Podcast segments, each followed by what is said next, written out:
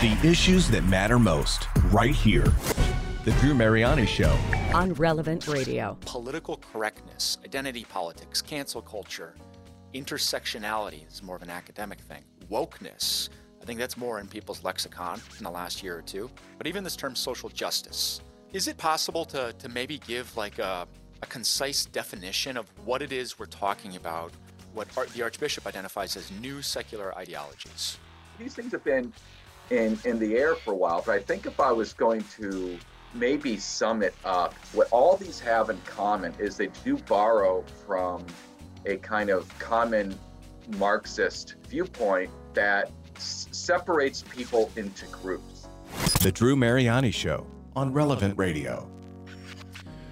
I think it's such a great point. That is what they clearly have um, a divisive nature. That was Dr. John Schaff. He's a uh, he was unpacking Archbishop uh, Gomez's letter from last month. Uh, it was titled "Reflections on the Church and America's New Religion." We talked about it. He proposed that you know Marxist secular ideologies must primarily be understood in spiritual terms in their quest to displace authentic Christianity. And I thought it was such a such a great uh, insight. And I've said this before, just about where we are in the culture today. Why is it that environmentalism or Black Lives Matter or critical race theory or you know any of this gender you know uh, fluidity type of thing? Well, why is it these different ideologies are taking such root? Because we we just got done talking about the lack of people praying, the lack of people going to church. When you reject God, when, when you don't have God in your life, there's a vacuum, and something else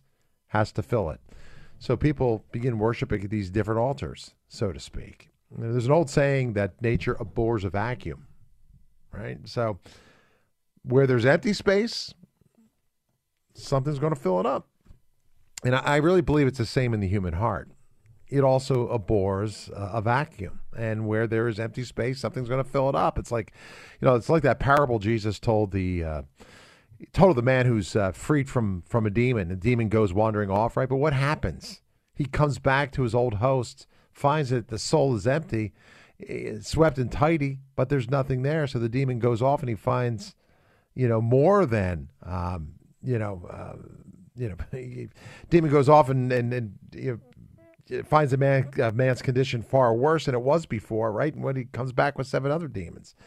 So it's it's the same in public life. When you sweep when you sweep out the faith life of the public, something's going to fill it. Something's going to take its place. Something uh, that Archbishop Gomez argues are the pseudo religions of our day, and those pseudo religions are the ones that oh, they exalt race or status over everything else. You know, you've got critical race theory just wreaking havoc on racial relations in this country. Critical race theory, and we've talked about in the past. It's it's racist. I'm sorry. It guys it, it masks itself as if though it's not, but it's it's a racist ideology. Period. It's, it's gone so far that we now have blacks and other minorities advocating for segregating themselves in college dorms. I, I've shared with you many times. The big shocker was they want a black graduation versus a white one. Talk about segregation. They want to do this in neighborhoods. You know, after what people like Rosa Parks and Ruby Bridges and Martin Luther King Jr. did to push for desegregation, it looks like the pendulum swung in the absolute, absolute opposite direction. Some people want to resegregate. And what's that do? That doesn't bring unity. That brings greater division. And what is division the hallmark of? I said it earlier. It's the hallmark of the evil one. And that's what we're seeing at, uh, play right now. You know, Archbishop Gomez uh, described it this way. And then I want to be joined by Dr. Paul Kengor. He wrote a great piece. We're going to link over to it for you. I want you to read it. And you're welcome to join me too. Feel free to dial in. It's 888 914 914 9. You can sound off. Let me just share with, you what Archbishop Gomez um, had to say. He describes this religion. He says, quote, we cannot know where we came from, but we are aware that we have interests in common with those who share our skin color or position in society. We're also painfully aware that our group is suffering and alienated, though no fault of our own. The cause of our unhappiness is that we are victims of oppression by other groups in society. We are liberated and find redemption through the constant struggle against our oppressors by waging a battle for political and cultural power in the name of creating a society of equity. And that's one of those big key words today, right? equity. I'm joined today by Dr. Paul Kengor for perspective on this. I, I, he wrote a great piece too. I want to get you plugged into it. Uh, be sure and check out his books too. The Devil and Karl Marx is one of his latest, but he, uh, Dr. Kengor, has seen this kind of stuff before. He's a professor of, sci- of political science at Grove City College in Pennsylvania. Doctor, good to have you back. Good afternoon. Yeah, thanks, Drew. Good to be with you. And thanks for your piece. Uh, you know, I know you said Archbishop Gomez reveals the pseudo religions of our time. It's a Crisis Magazine piece that, that you wrote. We're going to link over to it. Your take on all of this right now. Um, how are you reading it? Do, do the adherents of critical race theory see, you know, what they're doing as a type of religion, or or, or not, just a social movement? Well, that's exactly right. I mean, that's that's exactly what's going on, and and I I found I found this to be a very profound speech that he gave, and in fact, it was actually it was it was two different two different state, statements that he gave Drew, and so in fact I'm I'm looking at them right now to get the exact date on these, but there were two of them that were in November, and one of these was it was it was an address. Okay, yeah, it was a, a, a November fourth address to the Congress of Catholics and Public Life in Madrid, Spain. And you know, that's what I quote from in particular in this piece for Crisis Magazine.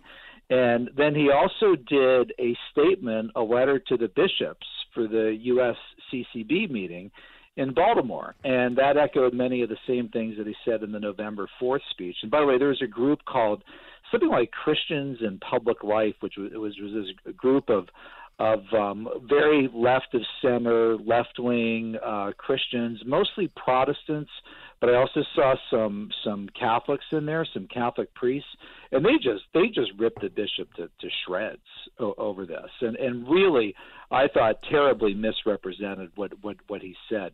But it's it's a really impressive speech that he made. I encourage people to read the whole thing. I linked to it online at my crisis piece. And originally, Drew, I turned in, and you, you as somebody who's who's written and written books, you'll appreciate this. The, the, a typical piece for Crisis Magazine, I'm an editor there, mm. is usually around 1,500 words, 1,200 to 1,500 words in length. I had about 3,500 words in this piece.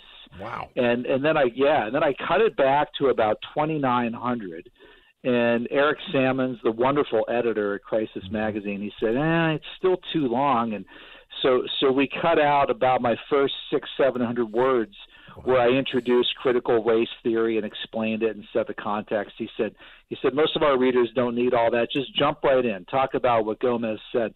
And my point in mentioning all this length is that he had so much good to say in in that in that speech. It was so poignant. The remarks were so good, talking about this elite leadership class that's that's arisen up in America with little interest in religion, local traditions, or culture.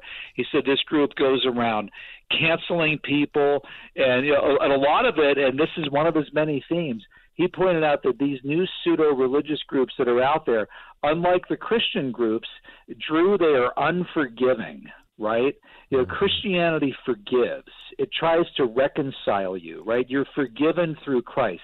These groups don't do that. If if they disagree with you, they destroy you, right? They cancel you. They erase you. I mean, you are finished, right? You know, you you get the social media death penalty. I mean, they have excommunication in these groups, and you know that's a that's a very different thing that um, certainly that we see in the Catholic faith and, and, and in the Christian tradition. I, I love what you write because you talk about that. You say that the political left likes to kind of frame themselves as the uh, the tolerance movement. Everything's got to be tolerated, right? If I think I'm a five foot four Chinese woman, you got to tolerate and accept that. You know, there's this great spirit of tolerance, and it all sounds good on the surface, but they're rigid, they're intolerant toward those who dare to disagree with them or challenge this idea a- at all. So really, I mean, even though they, they wear the, the mask of tolerance, they really are a movement of great intolerance, aren't they? They do, and they do that with the whole diversity thing too, right? They talk about diversity. The whole LGBTQ movement did this, and yet there's a complete lack of diversity toward those who disagree. And right now, these groups are doing this with race and you know, just just like you said a few minutes ago, right? So so this is This is this is an ideology that ironically separates and segregates based on race. They stereotype based on race, and they do it in the name of opposing racism. I mean, it's just unbelievable. You, you, you and I, we're about the same age, grew up in the 1980s, mm-hmm. And we were taught that the lesson of Martin Luther King Jr. is that you judge people by the content of their character, not the color of their skin. We were taught to be colorblind, right? That was the phrase. Yep. For these people today, um, to be colorblind is wrong. You're to be color obsessed. You're to be color focused. So instead, so when you when you look at a person who's black, you shouldn't not look at them as black. You must look at them as black. And then being black means that you're supposed to assume certain things about them, which you know in the past we used to call stereotypes, right? right. You're supposed to think right. that that they that they think this certain way, they behave this certain way, and that you as a white person being white you think certain ways and you inherently treat them in certain ways. And if you don't think that you're treating them or mistreating them in those certain ways, then you need to be educated. You know, the Marxists called this, Lenin in his essay, What is to be done, right? They mm-hmm. called this consciousness raising. You, you, you had to learn about your role as the oppressor right? And and if you were in the oppressed group, whether you felt oppressed or not, you needed to be taught that, that you that you were oppressed. If you didn't realize that you're oppressed as a black person, it's because you haven't been educated in the right way about it. So it, it, we talked about this, I think you and I last week.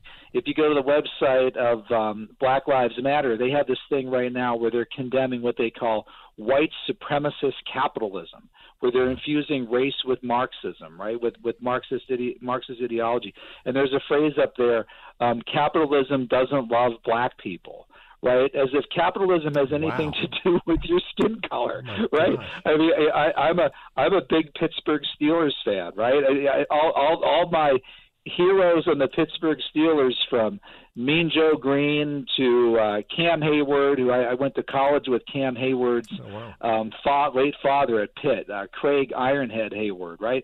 These guys became millionaires through through capitalism. We have, what, what's Oprah Winfrey, uh, uh, Winfrey worth? A billion dollars? Yeah, absolutely. you know, capitalism doesn't discriminate. It gives you the freedom to do whatever you want. It doesn't care what you. It doesn't. The only color it cares about is green, right? Dollars. This is the kind of madness that these people are engaging in, and um, it's very, very divisive. Very divisive. Yeah, no doubt about it. Let's take a few calls. So if you want to join us, feel free to pull up a chair. I'd love to get your perspective and uh, share your experiences as well. Triple eight nine one four nine one four nine to get into the conversation. My guest today, Dr. Paul Kengor, and he wrote a great piece. You're going to love it. It's well worth a read. Uh, it's entitled Archbishop Gomez Reveals the Pseudo Religions of Our Time. I think it's incredibly revealing. Kathy in Savage, Minnesota. Good afternoon. Hi, Drew. Hi, Kathy. By this, and I re- I just recently raised if we don't tell our children who God is, somebody will tell them he and I just think we have an incredible movement towards false gods. And it just um the Old Testament that hey, you know all these people had yes. Let, let me interrupt you for a second because your cell phone I think broke up. You said if we don't teach oh, our I'm children so who Jesus, that's not your fault. If you if you don't teach your uh, your children who Jesus is, what was the rest of your statement? Then somebody will tell them what he is not. Gotcha. That's right, and and you know you alluded to this too, Drew. Right? Augustine had said there's a God-shaped vacuum in all of us, right? And it's so it's a vacuum that's in, it's in the shape of God. Only God can truly fill it. And in this new American culture where we are today, where the ri- the largest rising religious category are the nones, right? N O N E, the non-religious affiliated. Yeah. This rising secularism, this rising atheism, uh, rising agnosticism. People are filling it up with something else, and a lot of times, in a lot of cases, they're filling it up with these woke ideologies and, and woke theories. And, and in fact, here's the quote from from Archbishop Gomez. Here is my thesis. I believe the best way for the church to understand the new social justice movements is to understand them as pseudo religions. and even replacements and rivals to traditional Christian beliefs. And and, and Drew, that's what the Marxists did. Um, uh, Raymond Aron called uh, Marxism the opium of the intellectuals. Hmm. Ronald Reagan said um, Marxism, Leninism, that religion of theirs. So they so they took these these these communist atheists and they used Marxism. Uh, uh, the, the canon of scripture became for them a Communist Manifesto, Das Kapital, other books. And Gomez says, with the breakdown of the traditional Christian worldview and the rise of, of secularism, political belief systems based on social justice or personal identity have come to fill the space that Christian belief and practice once occupied. And he said, whatever we call these movements, social justice, wokeness, identity politics, intersectionality, they claim to offer what religion provides. They provide people with an explanation for events and conditions in the world. And this is it, Drew. He said they offer a sense of meaning, a purpose for living, the feeling of belonging to a community. And he said rather than have that, we need the Christian narrative, right? Um, you know, our salvation narrative.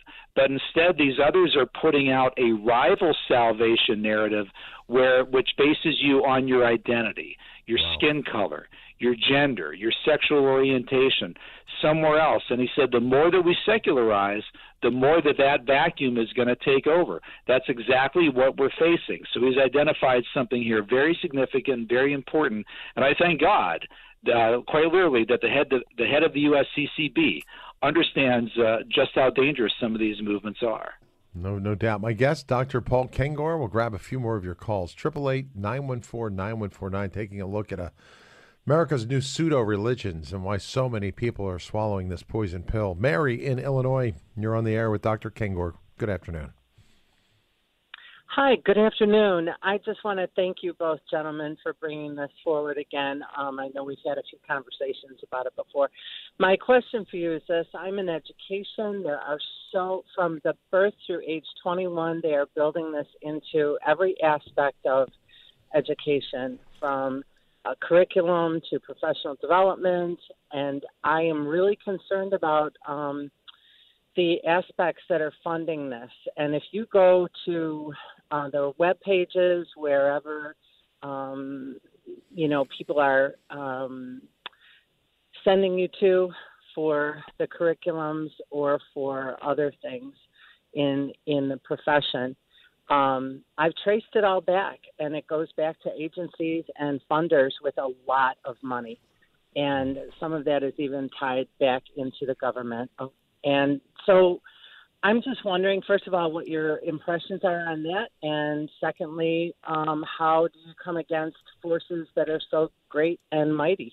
Um, and I'll hang up for the answer, and I appreciate everything you do. Thank you so much. God bless you. Thank you, Mary. Thank you. Yeah, that's exactly what's going on, Drew. And in fact, remember, it was a few months ago that the President Biden and his Department of Education were called out for some of this stuff and this is off the top of my head, but I believe it had to do with the uh, Patrisse Cullors push. She's the founder of uh, Black Lives Matter. In fact, they pushed her out, Drew, because of her um, financial abuses and uh, talk about greed and capitalism. she, she was she was making an enormous amount of money, and uh, BLM internally was really frustrated. She's the one that bought multiple houses, and no one knew exactly how much money she was taking taking for, from the organization.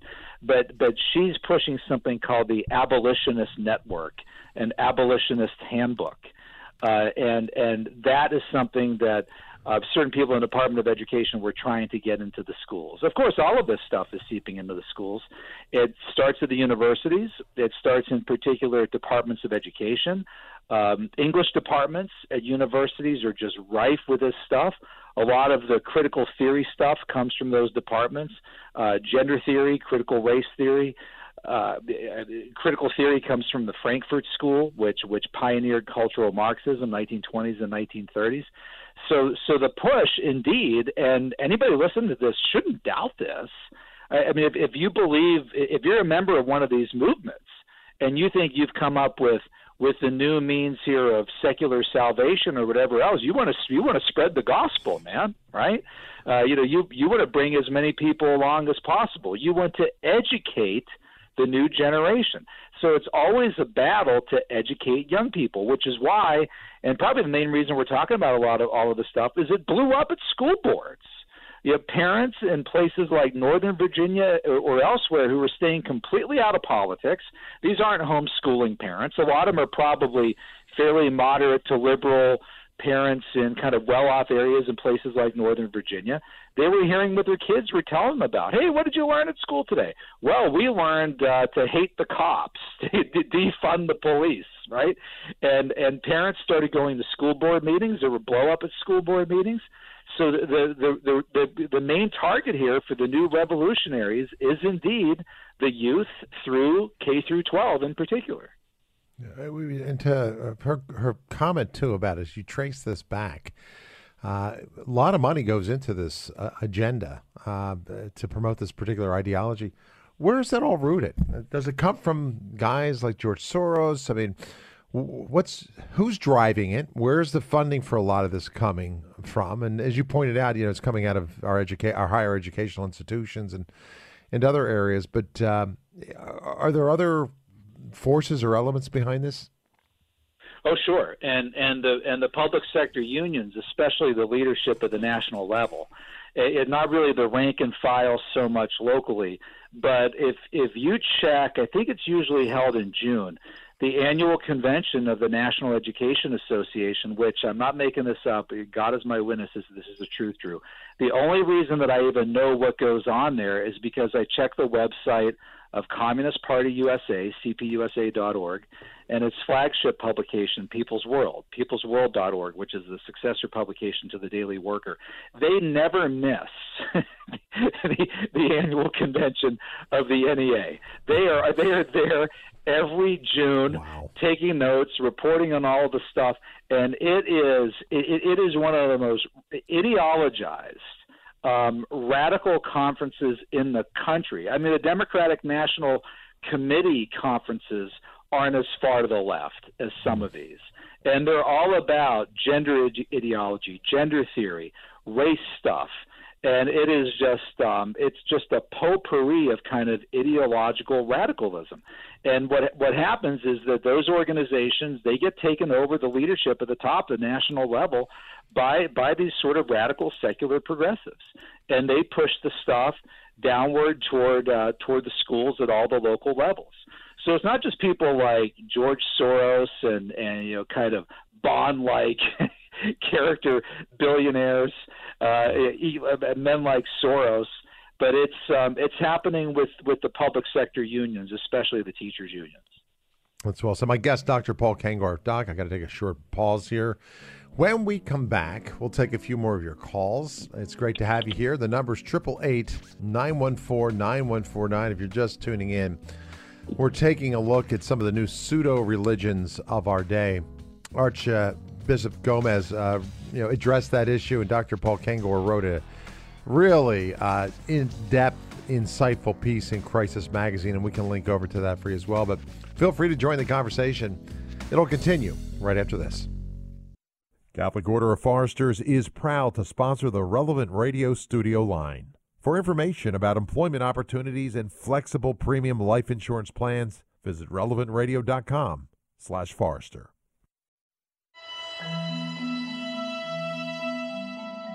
It's really worth thinking about because you might know think, well, is that somehow embedded in the Marxist doctrine? Is it an inevitable consequence of the unfolding of these ideas? Solzhenitsyn made that case in the Gulag Archipelago, but it's not self evident. But I think there's a level under which, underneath, you could go and say, well, what's motivating this? Is it actually like saintly compassion for the downtrodden? Or is it resentment about the fact that life is unfair and tragic, which it definitely is? It, it, is. Mm-hmm. Well, you know, by their fruits ye shall know them. That's the answer to that question.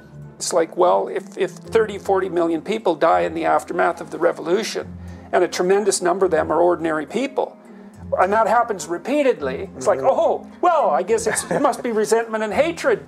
Because right. how else do you account for all of that? The proof is in the pudding, so to speak. Like how many corpses have to stack up before yeah. you think? And the oh, number the number is pretty high already, so it's it's uncountable. Uh, yeah. You know, like we don't know. We don't know how many people died as a consequence of communist totalitarianism It could be 50 million, it could be 150 million. Those are big error bars.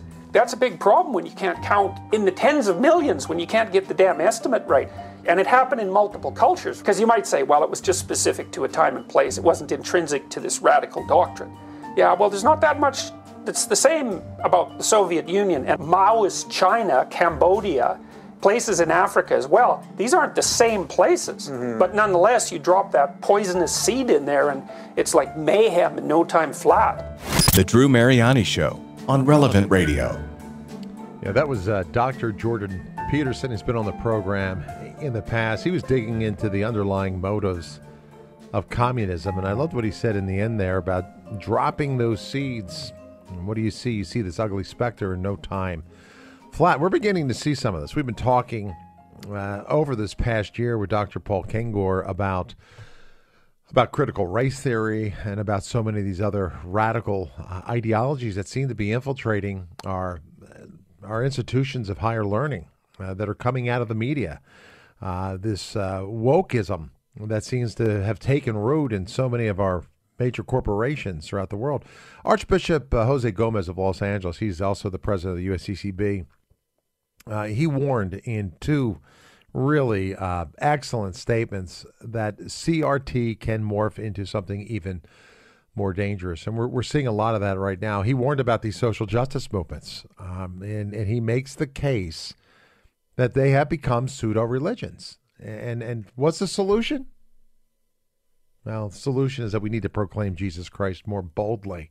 Relevant Radio is doing that. Dr. Paul Kengor is writing about it. In fact, we put up on our Twitter page at Drew Mariani Show his article in which he kind of breaks down what Archbishop Gomez has had to say and takes a look at so many of these these different movements. And, and Doctor, thank you for your writing. It is always good to have you here uh, with us today. You heard Dr. Uh, Peterson, and um, you know we can see how quickly this type of dislogic, I think, sometimes takes root. And I always wonder about that. What, what, what has happened to rationality? Whatever happened to critical thinking? Whatever happened to somebody saying, hey, this has been tried in the past and it has failed everywhere it has been resurrected. Why are we going down this path?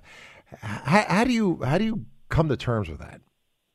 Well, they're not learning any of it, Drew, and and that's the whole problem. As we talked about in the last segment, they're learning instead about these noxious, silly theories you know, they're they're not being educated about the truth of these pernicious ideologies and the history of them, like Marxism, Leninism.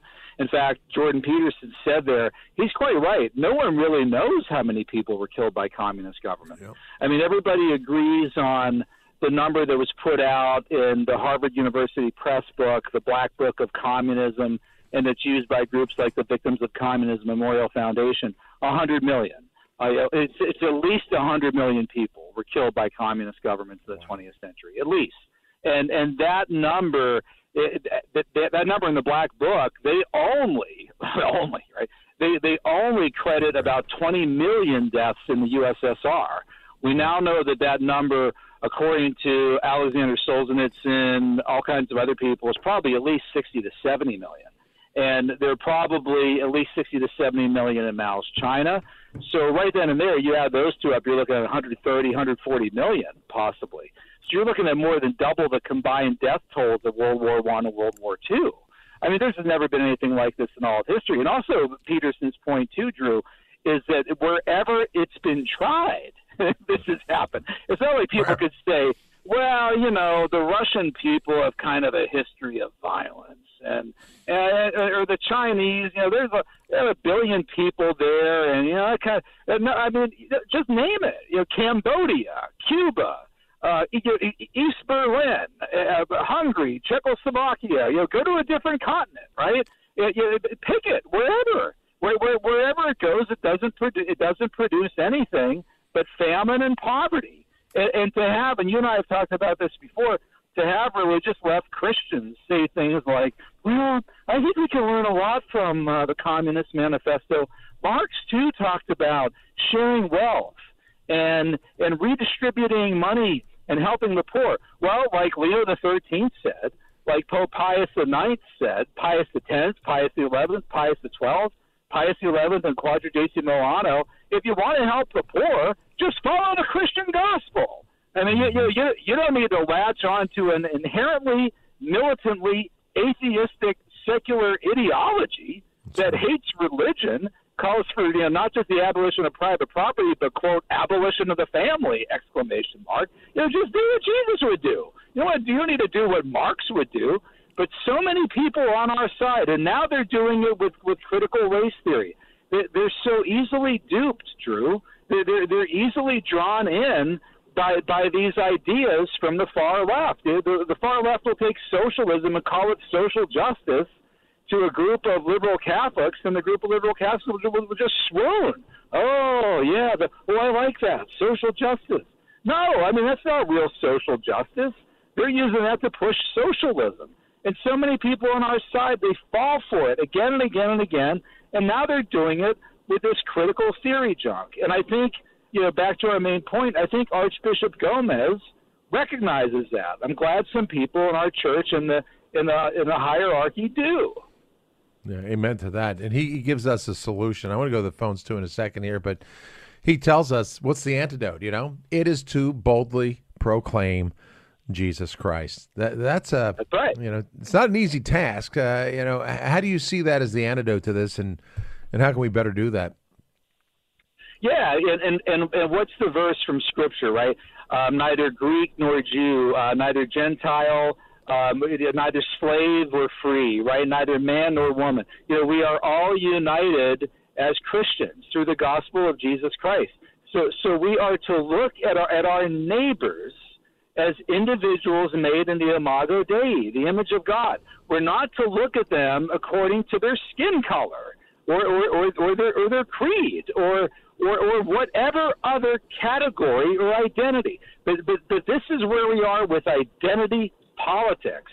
And it, it has destroyed the universities. There's a book out there that was, it's been a huge bestseller by Helen Pluckrose and James Lindsay, who both, by the way, are on the left. And Lindsay is not even, um, I think Lindsay's an atheist. And it's called um, Cynical Theories. And the subtitle is something like How Race, Gender, and Sexual Orientation um, Are Redefining Everything, Everything in our universities. And the universities are doing this. It's just race, gender, and sexual orientation. It's like the Trinity to them, the secular trinity, everything is viewed through the lens of those things. Where once upon a time, when our universities were founded, you know, they, they were dedicated to Christian thought, right? Mm-hmm. Even places like Columbia, Thomas Merton writes about this in the Seven Storey Mountain. Places like Harvard, um, and of course many Catholic universities that, that have lost their way. Now, is so many of them have tossed all that out for instead this um, you know this this this secular trinity of race, gender, and sexual orientation. It's all about identity, identity politics, and it's not what we were taught as Catholics or through the Christian gospel. Let's do this. We'll grab a few more calls if you want to get in. Triple eight nine one four nine one four nine. Triple eight nine one four. 9149. We'll take a few of your calls. You know how quickly time goes. Ed is listening to us in California. Ed, good afternoon. Hi, good afternoon. I just I'll just try and make this quick. I have a hard time sometimes getting things together. I have a friend that I'm seeing. She's from Beijing. She's my age, 77, and she told me she remembers when the communists were taking over and before the communists took over. And I'll just say a couple of things because uh, they took her. She's Catholic and her family's Catholic, and they took her father's land. Her uncle was a Catholic bishop. They starved him to death. She told me she went to see him and they said uh, she said honey i can't have any food wow and there's other things i could say but i know you have other people on the line. But uh, what she told me i told her to write a book about it and she says she wants to but if she uses her name her son and family are back there. Not all chinese people are back but i mean her son and family are back there. She can't use her name she won't be you know the communist party won't like it if they find out she wrote this book but that's all I have to say. I just wanted to mention that. But there's more things she told me that I could tell you. But well, well why don't you mention one or two, Ed? I find you. them fascinating. So they starved uh, the bishop. They took the okay. land. Yeah, they starved. They said, yeah, they took her father's land. Um, oh God, this there's just other things, you know, and and uh, she told me if they had pictures. This is what she told me the communists would come in, and if you had pictures, and they found out you had pictures, they'd take you. Uh, you're not supposed to have pictures at the, when they were taken over. Uh, you, you're not supposed to have pictures of your family or anything, and just other things like that. You know uh, that she, that she remembers, and she she worked up into Congress. She was a professor over there. She taught in college. She taught English um, as a second language, and she was in. Um, she they wanted her to go to the um, broadcasting thing. It was broadcasting college, but that was propaganda. And she said, "I won't do it. I'm Catholic." No. So, so they put her in the army, and then she said, she told me the thing she was in the army and stuff. But I told her write a book, you know, but she wants to. But I use a synonym. What is it? A synonym when you Yeah, use somebody else's a name. pseudonym. Yeah, she can use a pseudonym. That's a good idea. And thank you for for calling. I, I think she should maybe, you know, get somebody to help her or, or do it on her behalf. Doctor, your, your thoughts there? We see what happens in these particular um, nations where this becomes where, where the government has it all reaching power. I mean, it's horrible from starvation bunkers to, you know, the eradication of family and identity. It's all about the state. And uh, that's ultimately where this type of stuff leads, isn't it? Yeah, and, and there have been many memoirs that have been published. People like Loung Ung of of Cambodia, First They Killed My Father, was her book. Um, Jung Chang, uh, Wild Swans, a number of different memoirs from people in China. And you know, they called it the Cultural Revolution in China. You know, the period was the late 1960s, 66 to 69, the Great Proletarian Cultural Revolution. And what strikes me so much about that language as applied to America today is is these people, these modern day Marxists in America, are truly cultural revolutionaries, right? They're you know they're not they're not dealing with traditional Marxism in the sense of economics and class. I mean, some of them are, and and leave it to someone like uh, you know Patrisse Cullors at Black Lives Matter to be pushing what they're calling you know fighting white supremacist capitalism, finding a way to turn Thanksgiving and Christmas into this this Marxist argument. But but but a, but a lot of the people, probably most of the people in the kind of what what is what has been traditionally called America the neo-Marxist left, the post-60s left. Um, uh, Kate Kate Millett, who wrote Sexual Politics, which uh, she had been raised in a Catholic home. She, that was her dissertation at Columbia in the late 1960s. Herbert Marcuse of the Frankfurt School, the guru of the New Left. This is a Marxism applied to culture, and and they're applying it now to again gender, sexual orientation, race, identity, identity, identity.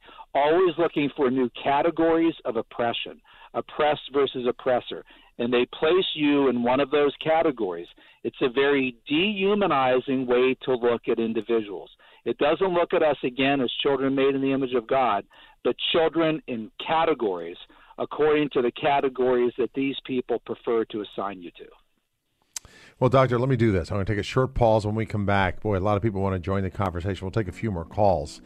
Uh, I also wanted to get your take on what's happening on Capitol Hill now that the Build Back Better bill is not going to become a reality. If we have time, we can touch on that. But um, you might want to check out Dr. Paul Kengor's article. I linked over to it on our Twitter page. That's at Drew Mariani Show.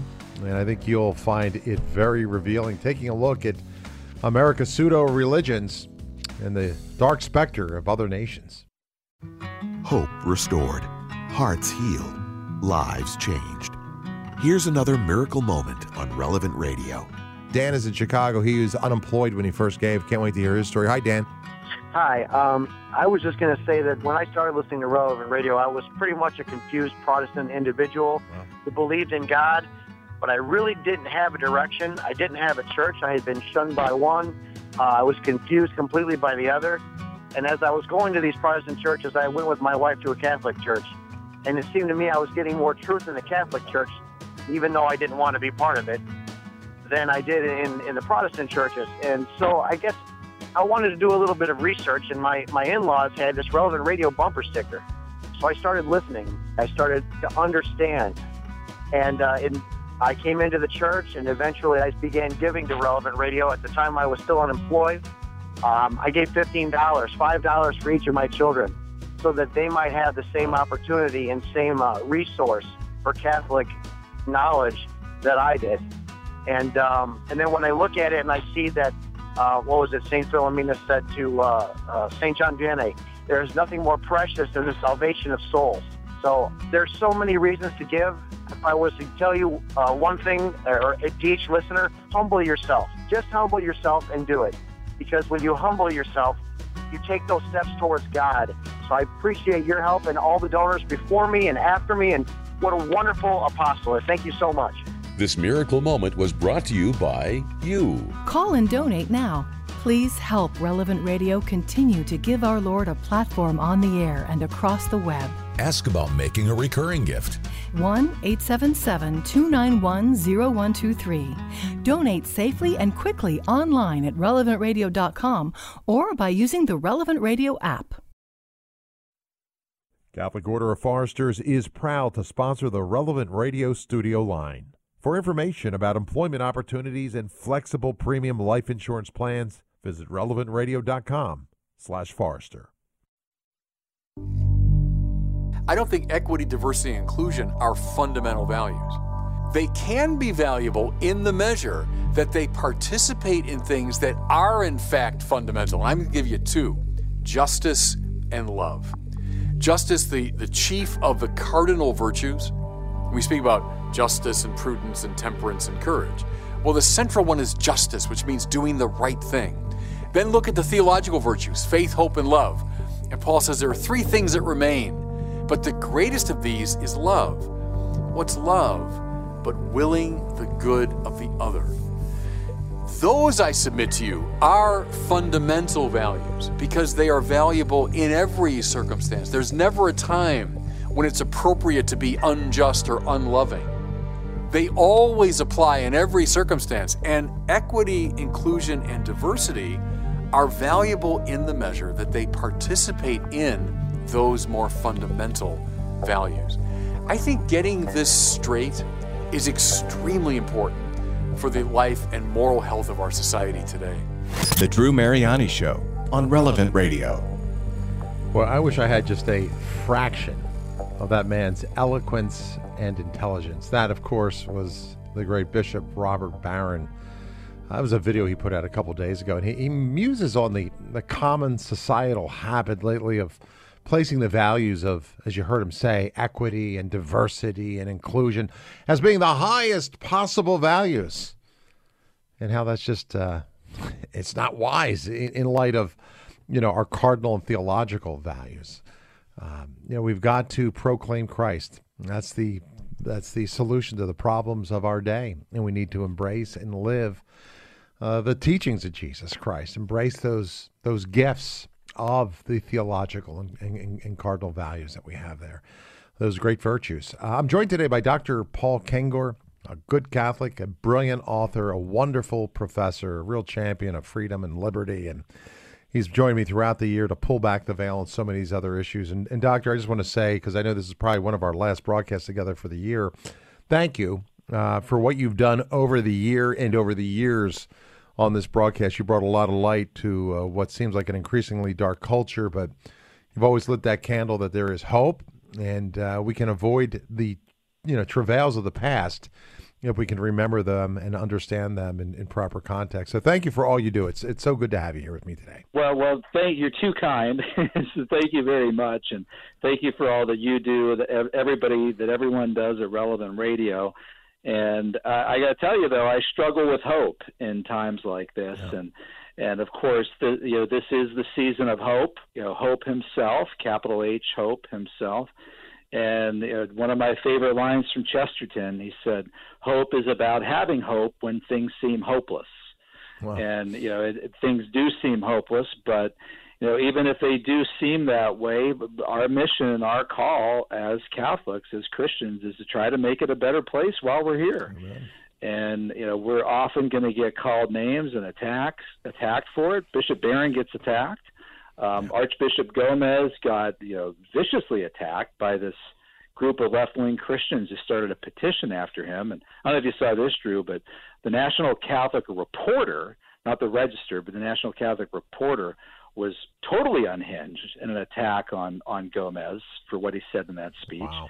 And so they, um, you know, the the man's really um, being assailed for what he said there. And oftentimes the attacks say things like, um, "How dare he question the motives of this movement for racial justice?" And he doesn't he doesn't say that. If you go and read his speech, he you know he he says, you know, we don't want to take away from issues and ideas and movements that, that legitimately fight racial discrimination. He talks about Augustus Tolton as as somebody that he admires, you know, someone to that we can look forward to. He's nuanced, he's careful, he's thoughtful, he's balanced, he doesn't engage in hyperbole, and and you know he he's one of these people who is a prophetic voice and understands these things. And there's so many other people in the church that don't get it at all, and they um you know they attack the messenger.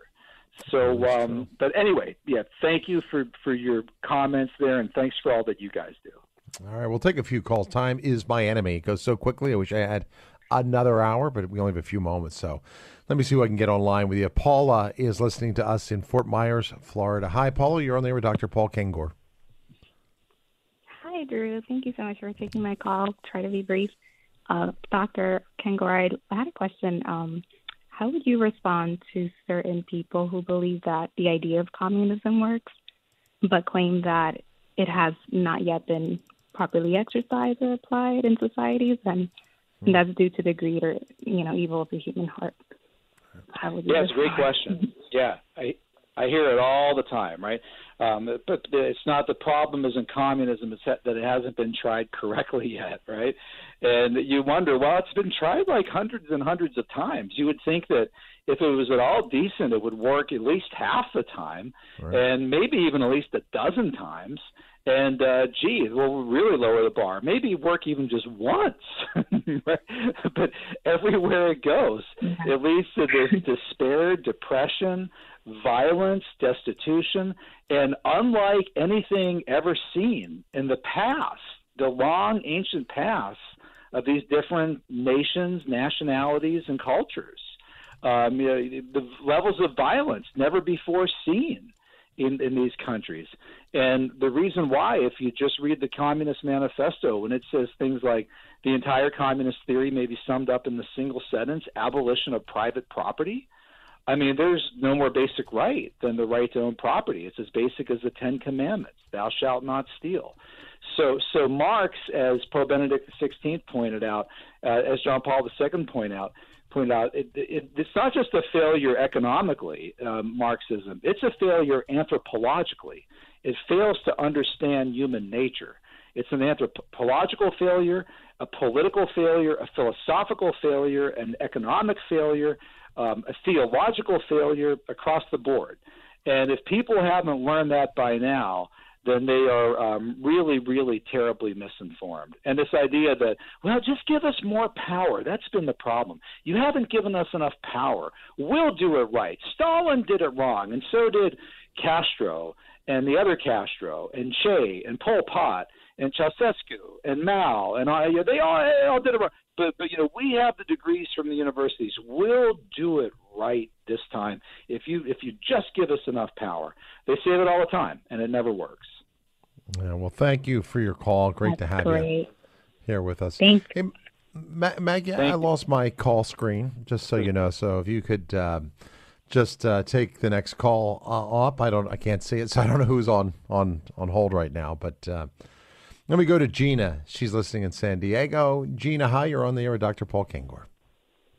Hi, thanks for taking my call. Uh, my daughter is 17. We're looking at colleges, but I do not want her to end up in a college that's going to brainwash her in some of these directions. So, can you give me some idea on how to research these schools and how to find out um, who's pushing all this uh, all, all this garbage into their heads and and help me just steer clear. Um, I, she won't go to a Catholic college. She's already told me that. But um, I, I just want to find a good school for her. Thank you. I'll take my answer offline. Thank you. Thank you so much, Gina. Yeah, well, what a providential question. And although when you said you won't go to a Catholic college, boy, that that's going to make it harder. Uh, look, 99% of the colleges out there are like this, like I've talked about. Um, there's a wonderful list of recommended Catholic colleges by the Newman Guide, the Newman Center, and by the National Catholic Register. And that's a good list. That's a good list. There are um, there's also recommended colleges by Young America's Foundation. Um, I teach at Grove City College, which which is which is largely a Protestant college. So is Liberty.